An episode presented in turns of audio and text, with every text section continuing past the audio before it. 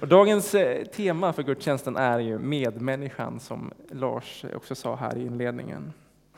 Och det är ett budskap som eh, kommer emot oss idag. Som vill ge oss kraft och inspirera oss och hjälpa oss fram till det här som vi själva och som alla människor runt omkring oss så behöver idag. Sann och varm medmänsklighet. Och källan för detta det är Guds ord. Och vi ska gå in i dagens text ifrån Gamla testamentet som vi hittar ju i Jeremia kapitel 38 och i berättelsen om Eved Melek. Men innan vi läser texten så går vi in lite grann i vad det är vi kommer in i här. För vi kommer rakt in i ett krig.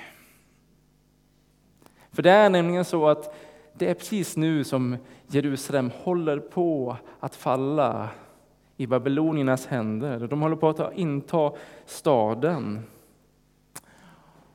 Och en som vet att det här är på gång, det är profeten Jeremia. För Gud har sagt det till Jeremia, att det är det här som kommer att ske nu och det är det som ska hända. Staden ska falla. Så Jeremias tuffa uppgift som profet det är att föra det här vidare för att rädda så många människoliv som möjligt i den här svåra situationen.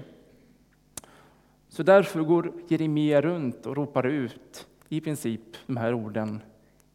Det är dags att ge upp.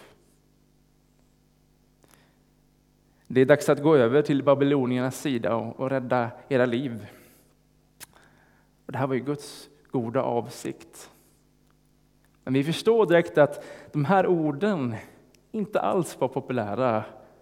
Framför allt bland de som höll i stadens försvar och försökte hålla uppe mordet. De kallades för stormännen, de här männen. De blir rosenrasande på Jeremia. Så att de går till kungen och säger till han, kung Sidkia, att nu är måttet rågat när det kommer till Jeremia. Han sänker mordet bland befolkningen och soldaterna har svårt att hålla det uppe. Så de säger att nu måste vi röja Jeremia ur vägen. Och kung Sidkia, han eh, är en ganska feg kung. Så stormännen vet redan att han kommer godkänna det de säger, och det gör han. Han säger att ni får göra vad ni vill med Jeremia då. Och sen så ser vi att de här stora männen, inom parentes, de gör något så lågt så att de tar Jeremia och hissar ner honom i en brunn. Och där i brunnen längst nere så sjunker Jeremia ner i gyttjan bit för bit. Och han väntar sig en svår, fruktansvärd död där nere. Men det är här vi kommer in idag. När det är som svårast, och det, det, tycker jag är så speciellt med Bibeln, att det är många tillfällen när det är som så här, när det är som mörkast, som vi ser att det händer någonting oväntat. Det kommer en vändning, det kommer en, en räddning här för Jeremia. Och det kommer ifrån ett oväntat håll. Och vi läser ifrån Jeremia kapitel 38, 7-13. Där står det så här. Nubien Eved Melek, en hovman som befann sig i kungapalatset, fick höra att de hade kastat Jeremia i brunnen. Kungen han satt då i Benaminporten och Eved Melek lämnade kungapalatset för att gå och tala med kungen. Min herre och konung, det som dessa män har gjort mot profeten Jeremia är ett svårt brott. De har kastat honom i brunnen och där kommer han att svälta ihjäl. Det finns ju inte längre något bröd i staden. Kungen gav då Nubien Eved Melek denna befallning. Ta med dig tre män härifrån och dra upp profeten Jeremia ur brunnen innan han dör. Eved Melek han tog med sig männen till klädkammaren i kungapalatsets förråd och där hämtade de trasor av gamla utslitna kläder och firade ner dem till Jeremia i brunnen med rep. Nubien, Eved-Melek, ropade till Jeremia, lägg klädtrasorna i armhålorna under repen. Jeremia gjorde så, och de drog upp honom med repen ur brunnen. Men Jeremia måste stanna på vaktgården. Ja, här kommer han. Hjälten i vår berättelse, Eved Melek. Och det står att han var en nubier. Det innebär att han kom kanske ungefär ifrån Etiopien, Sudan, det området tror man. Vi har inte hört om honom tidigare i Bibeln. Han är okänd. Han är en icke-jude och på många olika sätt är han ju en outsider, skulle man kunna säga. Och hans namn berättar också om hans ringhet.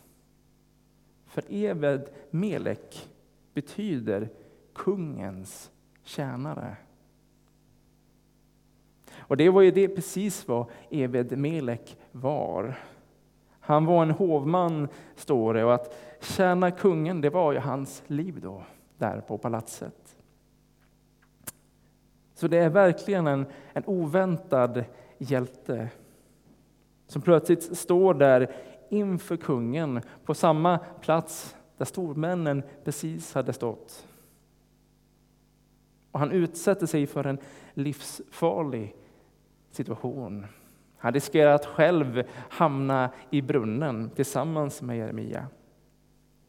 Inte bara för att han är en enkel tjänare som nu tar ton mot kungen, utan för att han framför anklagelser mot stadens stormän, de som till och med kungen inte vågade sätta sig upp emot. Men vi ser ingen nervositet hos Eved Melek.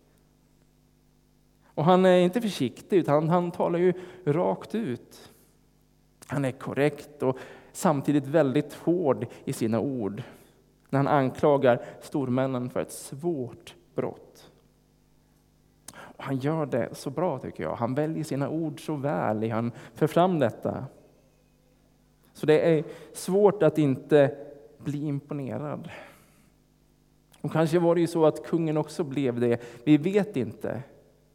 Men vi vet att kungen, han ändrar ju sig i alla fall. Och han ber Eved Melek att gå och rädda Jeremia från döden. Och intressant nog så får vi också en ganska ingående beskrivning av hur Eved Melek gör detta. Att han först går till palatset, han vet var förrådet finns, hittar lite klädtrasor, de har ett rep och när de kommer fram till brunnen så är Eved Melek också ganska tydlig med hur han vill att vi ska göra detta. Han ropar ner till Jeremia, lägg klädtrasorna där under armarna så att man tänker att det kanske inte repet skulle dra upp och göra så ont när de drog upp Jeremia ur gyttjan. Så gör det väldigt bra. Den här räddningsaktionen, det är proffsigt gjort ifrån början till slut. Om man tänker vilken insats, vilken hjälte Evert Melek var. Och hade det hänt idag, tänker jag att då hade han hamnat i Markbladet. Har förstått. Det finns också något program som heter Svenska hjältar på TV4, en gala där man hyllar vardagshjältar. Där hade Eved Melek varit med och blivit hyllad.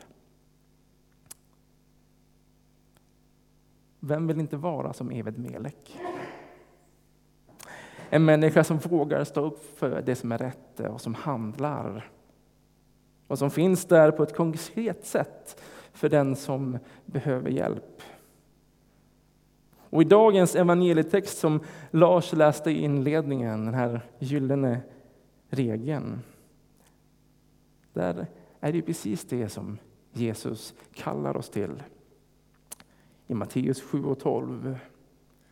Allt vad ni vill att människorna ska göra för er. Det ska ni också göra för dem. Det är vad lagen och profeterna säger. Ja, här har vi den, den gyllene regeln. Den goda livsregeln. Där Jesus säger, gör, ja, gör det goda som du vill se hända och som du själv skulle vilja se hända gjort mot dig. Gå ut och gör det. Vi ser att det är en central vers i Bibeln, för Jesus säger att det är det här som lagen och profeterna säger. Alltså hela Gamla testamentet. Och Det här är ett inspirationstal som Jesus håller. Men också det här med att gå ut och göra, det är ju också ett budskap som kan kännas lite betungande. För ibland så känner man ju också att det finns redan så mycket i livet som måste göras. Visst finns det mycket gott som vi, vi längtar efter, skulle, vi skulle vilja se hända, men där vi känner att resurserna inte riktigt finns där och kraften och tiden är begränsad. Och visst kan också den här berättelsen som gick in i om Eved Melek kännas lite jobbig. Att man kan känna att man får lite dåligt samvete. För vad gör jag egentligen? Och skulle jag ens våga eller kunna göra det som Eved Melek gjorde? Så den här regeln och berättelsen om Eved Melek, den kan lägga sig som ett lite tungt ok på, på axlarna. Om vi låter de här texterna stå där helt för sig själva och inte sätter dem i sitt sammanhang, för vi behöver göra det. För den gyllene regeln, den står ju faktiskt inte där helt själv, utan den är en slutsats av mycket av det som Jesus säger i bergspredikan. Och Jesus säger också att det här var hela budskapet från hela Gamla testamentet och lagen mynnar ut i. Så vad handlar då bergspredikan om innerst inne? Vad handlar då hela Gamla testamentet om, om vi ska försöka koka ner det? Jag funderade över det här, det är stora frågor, stora frågor. Men handlar det inte lite innerst om och berättar om en enda stor räddningsaktion ifrån Gud? Likt den här berättelsen om Eved Melek. Är det inte en berättelse om hur Gud i sin stora kärlek till oss inte kan låta oss gå under, utan måste stå upp för oss? En räddningsaktion och kärlek till oss som vi ser sen fullbordas i det Jesus gjorde för oss. Ja, där Jesus är den här tjänaren, Eved Melek som Gud sände för att dra oss upp ur mörkret. Dra oss alla upp och ut i den här friheten som Gud har för oss. Jag tycker det är dagens budskap, att det, här, att det är i den här räddningen, i den här kärleken ifrån Gud och i vår relation till honom som den här kraften finns.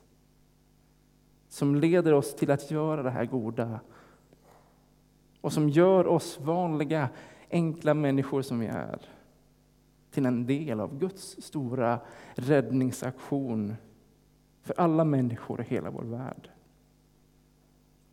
Så det här med att vara en god medmänniska är med andra ord ingenting som vi måste klämma fram ur oss själva.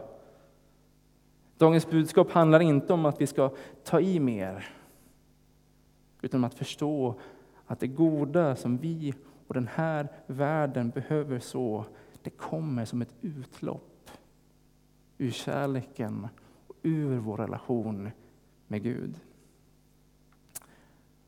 Och Det är så fint, för det handlar ju också berättelsen om Eved Melek om. För den är ju inte bara en bra berättelse om en modig vardagshjälte eller en handlingskraftig underdog. Det blir extra tydligt i orden som Gud säger lite senare i berättelsen till Eved Melek i kapitlet efter vår text. Om vi backar tillbaka, det pågick ju ett krig där i Jerusalem.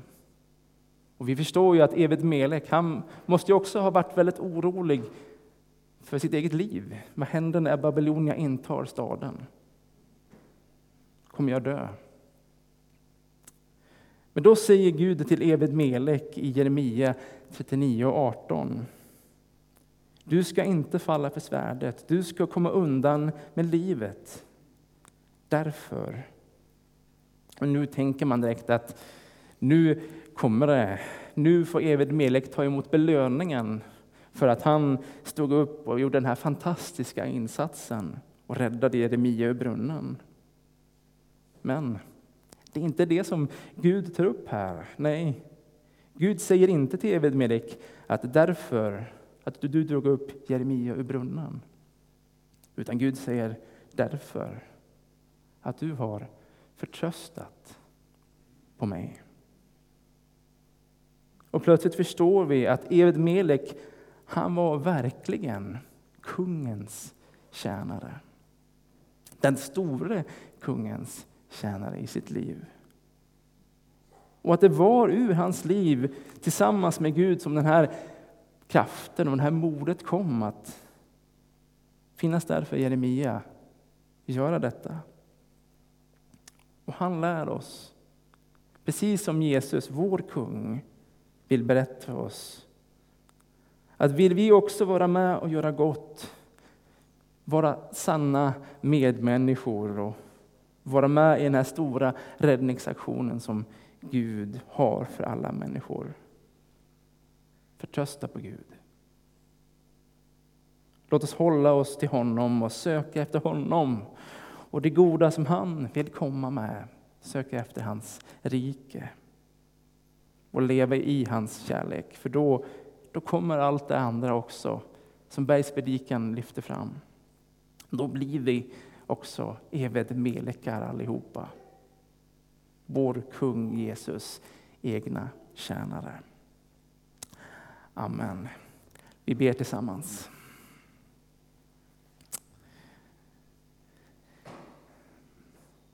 Tack käre Gud och gode Jesus för att du har räddat oss. För att vi får leva i din frihet och i din kärlek, Herre. Hjälp oss att inte gå i vår egen kraft, utan låt oss fyllas av dig. Av din kärlek och din heliga Andes kraft och vishet. Gud, vi ber att du formar oss och använder oss i det goda som du vill för människorna som vi har runt omkring oss. Här i bygden och i våra liv. Och Herre, hjälp oss att se att du är mitt ibland oss jämt.